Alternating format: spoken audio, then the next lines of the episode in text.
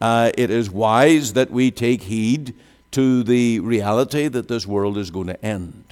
Uh, people put a great a lot of stock into preparing what we call here in the in Vancouver area the big one, the expectation of an earthquake that's going to rip up and down this coastline and cause tremendous havoc. And of course, all the time, various officials are talking about seismic upgrades, making sure that public buildings are safe places, emergency protocols, and that goes on and on. But here is something that is really going to happen for sure.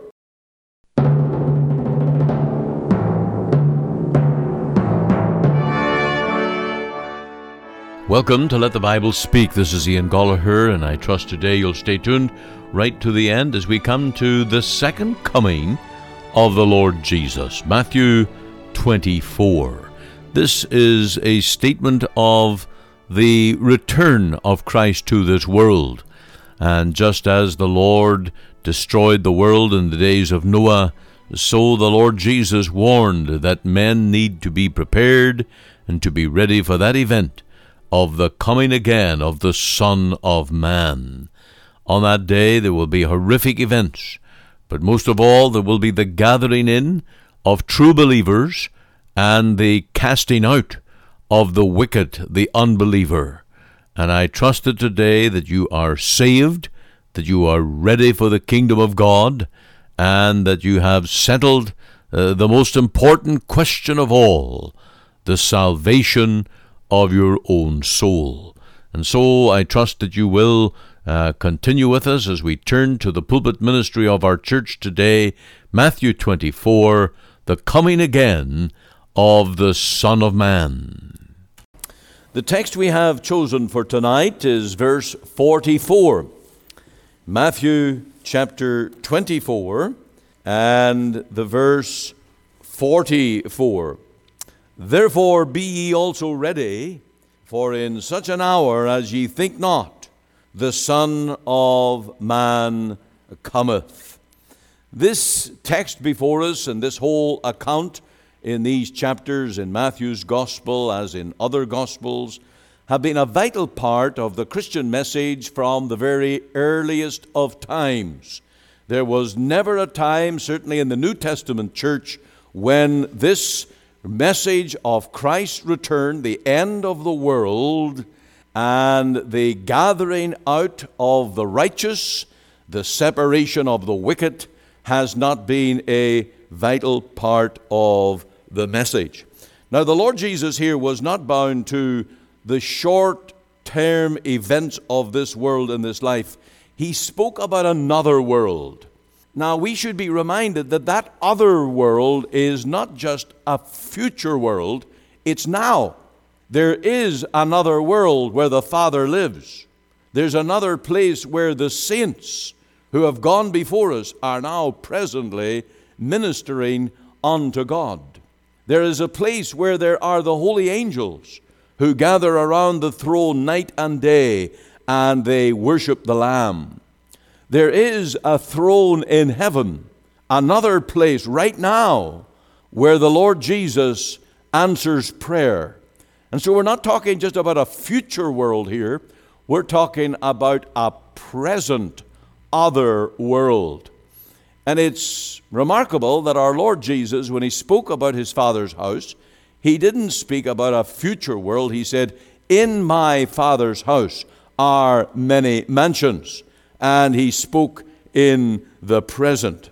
And so it is this world and this life that must soon end. The other world will go on. The other present world shall continue for all eternity. Now, in these days when people are putting a lot of weight on evidence, on science, there are many people who have come to the conclusion that this world, this earth, cannot sustain itself even Richard Dawkins and some of those who uh, would certainly not be friends of Christianity, but they recognize that this world is running out. It cannot continue. And that's one of the reasons why there is this space race to try and populate another planet. It will sort of give humanity another option. Some have said a thousand years at the most, some have dated it variously. But the uh, reality is hitting home that this world cannot continue on and on to sustain itself in a normal way. And so, these things that often cause people to fear and even to turn a deaf ear to the truth, but it is meant uh, to create uh, not just fear, but preparation. Because the Lord said, Watch, be ye also ready. And in our text, the Lord reasons with us to be ready for that event. And just as people prepare for earthquakes and mighty events in this earth, uh, it is wise that we take heed to the reality that this world is going to end. Uh, people put a great a lot of stock into preparing what we call here in the in Vancouver area the big one, the expectation of an earthquake that's going to rip up and down this coastline and cause tremendous havoc. And of course, all the time, various officials are talking about seismic upgrades, making sure that public buildings are safe places, emergency protocols, and that goes on and on. But here is something that is really going to happen for sure. And we don't know the day nor the hour. All we know is it is now a whole lot nearer than any one of us may think. And so the Lord Jesus calls us to be ready. And for such an hour as ye think not, the Son of Man cometh. I want to bring you tonight to some thoughts about watching and preparing for that great event of the Lord's return. Firstly, let's consider Christ's faithful warning to watch. Now, this is no lesser a person than our Lord Jesus, He who is God in the flesh, the one that we look to as our Savior and our God. It is He Himself who taught so solemnly and so clearly on events that surround His own return. Now, if the Lord Jesus himself had been silent on this and left these doctrines to the apostles to teach later, we would uh, be seriously handicapped, perhaps. We would say, well, how come our Lord Jesus, who is truth incarnate, he is the one who came to preach love and grace and kindness. How come he did not warn of these hard and difficult things? Well, the Lord did. And the one who was love, the one who cares for souls, the one who came into the world to be the Savior and Redeemer of his people, he warned in his earthly ministry before the cross, before the resurrection, he warned faithfully that these things would take place. Now, we have them in the Old Testament as well. In fact, there's a little passage in the book of Jude, where it talks about Enoch also, the seventh from Adam, prophesied of these Behold, the Lord cometh with ten thousands of his saints. I see some people flipping through their Bible, so I better give you the text. It's Jude, verse 14. And that Enoch, of course, is right pre flood.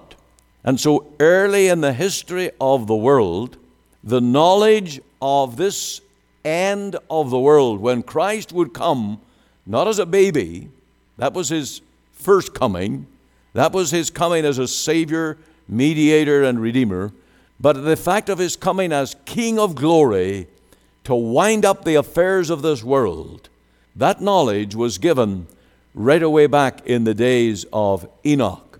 And through the Old Testament, you have various hints and recognition of that greater day when this world shall wrap up. And so the Lord continued that, and He expounded on that very, very carefully and in detail. The Lord was certainly not short on giving facts. We know what false prophets do. We know what those who try to deceive do. They always speak in generalities. There's going to be an end. The end of the world's coming. It's going to come someday. It's going to come somehow. But they don't give specifics because it's the specifics that catch out the false prophet. But when you look at the ministry of the Lord Jesus on this matter, he gave us many particulars. Look at verses 30 and 31, and you will see some of the, uh, the very close details that are given. And then shall appear the sign of the Son of Man in heaven, and then shall all the tribes of the earth mourn, and they shall see the Son of Man coming in the clouds of heaven with power and great glory. And he shall send his angels with a great sound of a trumpet, and they shall gather together his elect from the four winds, from one end of heaven to the other. Now, these are very detailed, clear facts. There is the personal, bodily return of the Lord Jesus, and he will be visible to every eye. That agrees with Revelation 1 that every eye shall see him. He will return visibly. And that is now a fundamental doctrine of the Christian faith. If we call essential Christian doctrines, that's one of them the bodily, physical, visible return of the Lord Jesus. In verse 31, that return will initiate the reaping of the world, the gathering out of God's elect. The angels will come forth the book of Revelation describes it as the sickle being cast in, and the command goes forth to reap. And there is the gathering in of the saints. In Matthew 13, the Lord told the parable of the wheat and the tares.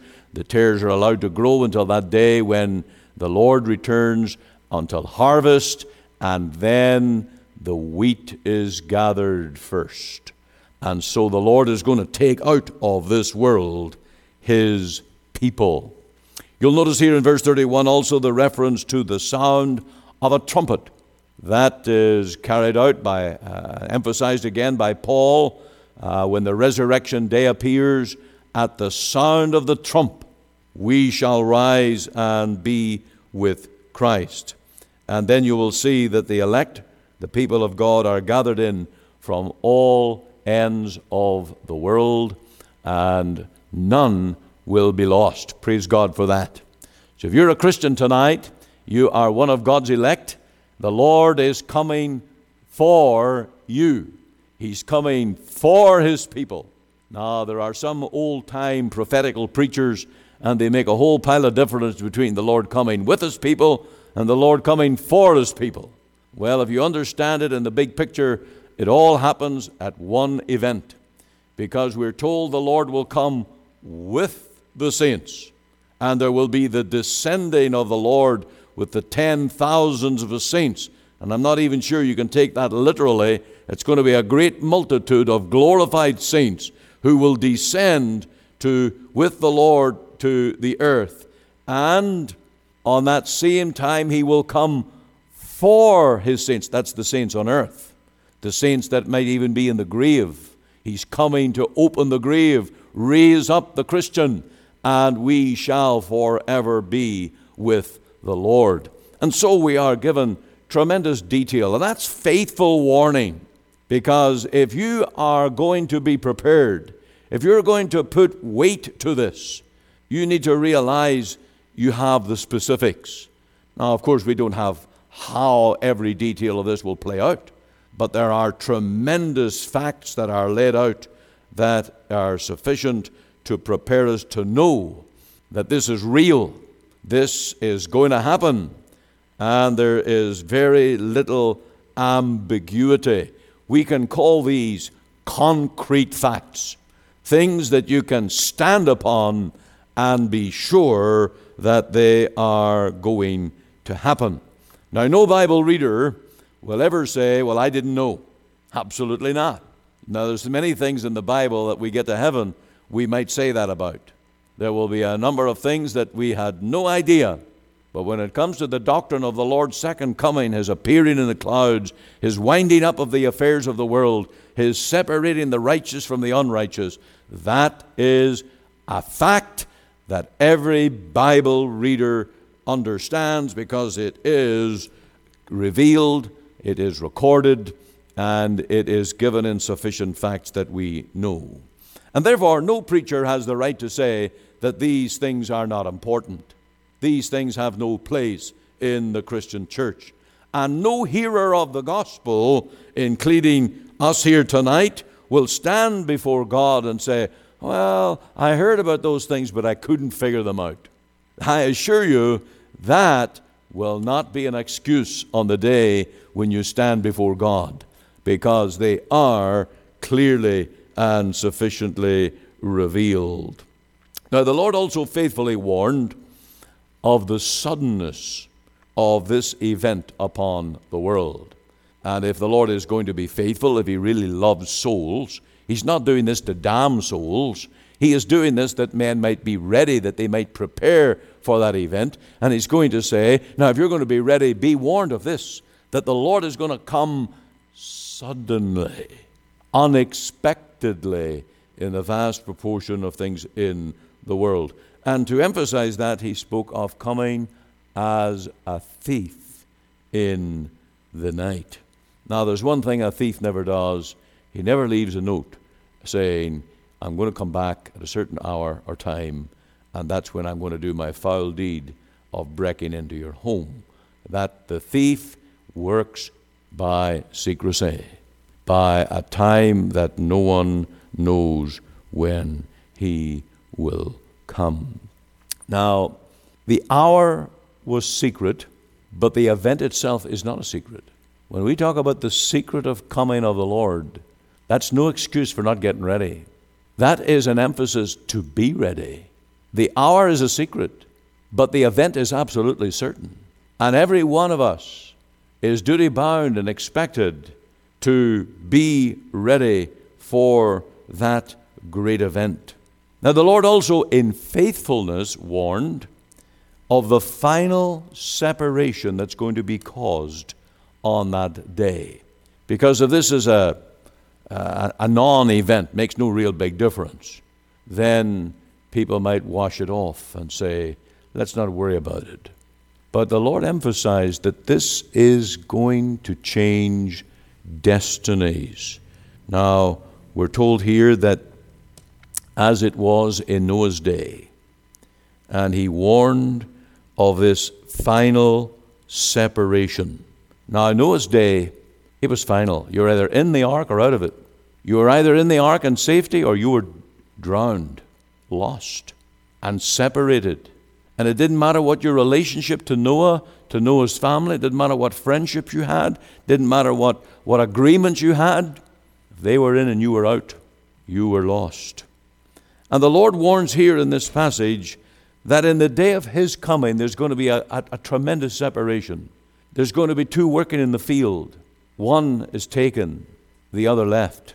Two will be working at the mill. These are ordinary agricultural tasks that were common in Bible times. Working at the mill, one taken, the other left. When the trumpet sounds and the Lord returns, it's going to be a, a final separation between those who even have the closest relationships on earth. And in another gospel, of course, the Lord spoke of two in one bed. One is taken and the other is left. Now, the strongest text on this separation, this finality of the event, is really the final verse in the chapter, verse 51. And shall cut him asunder and appoint him his portion with the hypocrites, and there shall be weeping and gnashing of teeth. Now, I want to pause a moment and point something out. Every verse that we have read, verse 29 to the end, um, is what we call didactic teaching. It's not parabolic. There's no imagery here, there's no analogies here, there's no figure of speech. These are facts. These are bold, plain, hard, concrete facts. And in this final verse, the Lord says, that on that day men will be cut asunder, separated. You will see wives torn from their, the very arms of their husbands, and vice versa. Children that were loved in their homes, left parentless, because they're out of Christ without a Savior.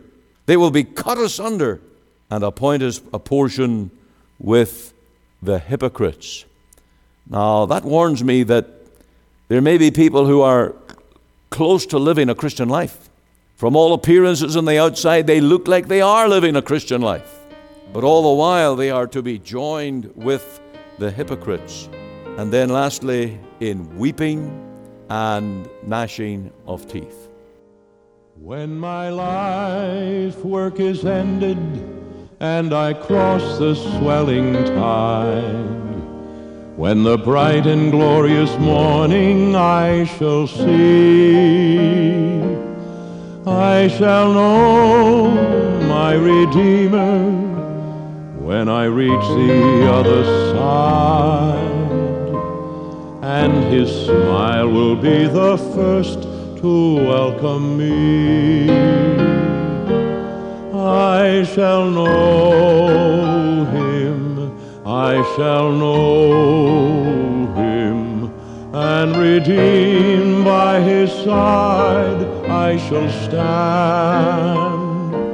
I shall know him, I shall know him by the print of the nails in his hand. Oh, the soul thrilling rapture when I view his blessed face and the luster of his kindly beaming eye. How my full heart will praise him for the mercy, love, and grace that prepare for me a mansion in the sky. I shall know him, I shall know him, and redeemed by his side I shall stand. I shall know him, I shall know him by the print of the nails in his hand.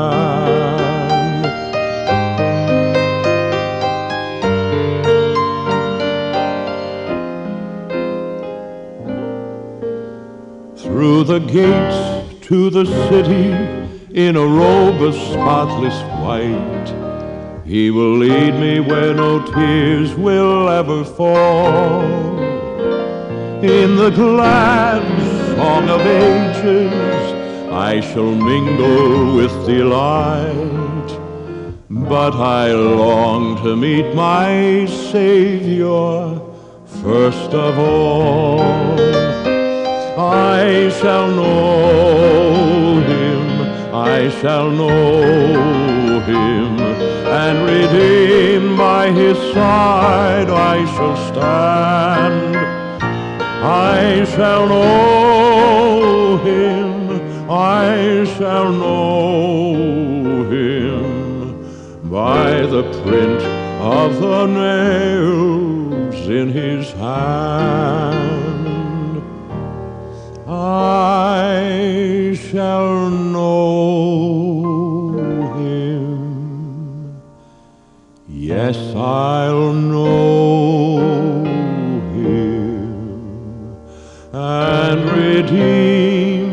by his side I shall stand. I shall know him. I shall know him. By You're listening to Let the Bible Speak. Thank you for joining with us, and I trust that your own heart has been drawn to consider your need to seek the Lord and be prepared for that great day when the Lord Jesus shall descend in power and in glory. Just a few questions on this. Christ did not speak in generalities. Why why does that make a difference? Well, the false preacher and the false teacher will speak about general, generalities, and it's very difficult to pin them down on the absolutes of whether that has been fulfilled or not. But when the Lord Jesus preached, he spoke in great detail. He spoke about his own physical bodily return, and he spoke about every eye will see him. And uh, this will be the command to reap and to gather in the harvest between the wheat and the tares. There's going to be the sound of the trumpet, the open graves, and he's coming for the saints. Now, this is the mark of a true prophet, true teacher, and the Lord Jesus, giving all of these details, has filled in the picture for us what we are to look for and the hope that we have in the Lord Jesus Christ. So we are not building on some vagaries, we're not building on some mist or cloud, but on the sure, solid facts that they have been laid out for us and will be fulfilled at the return of the Lord Jesus. The question now is are we ready? Is our soul saved? Is our name written in the Lamb's book? Are our sins forgiven? do we have upon us the garment and the righteousness of the Lord Jesus Christ, by which we will be declared right with God, saved by grace. On that judgment day, those who are in Christ will be raised to incorruption and shall live with Christ for all eternity. And so we ask you to take this to heart today. Let this be your uh, immediate response I need to be saved. I need to be right with God through faith in the Lord Jesus. And so we commend to you the message of salvation and call you to trust and believe. And the Bible promises that you shall be saved. So stay tuned now for the closing announcements today.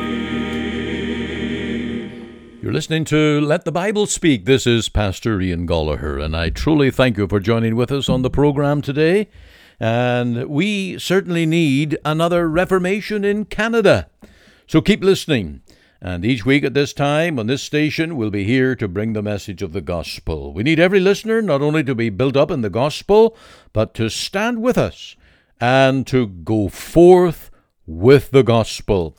We can send you gospel leaflets, which you can distribute to your friends and family. You can be a missionary in your own community. Now, for all the information about our church ministry and our radio broadcast, go to ltbs.ca.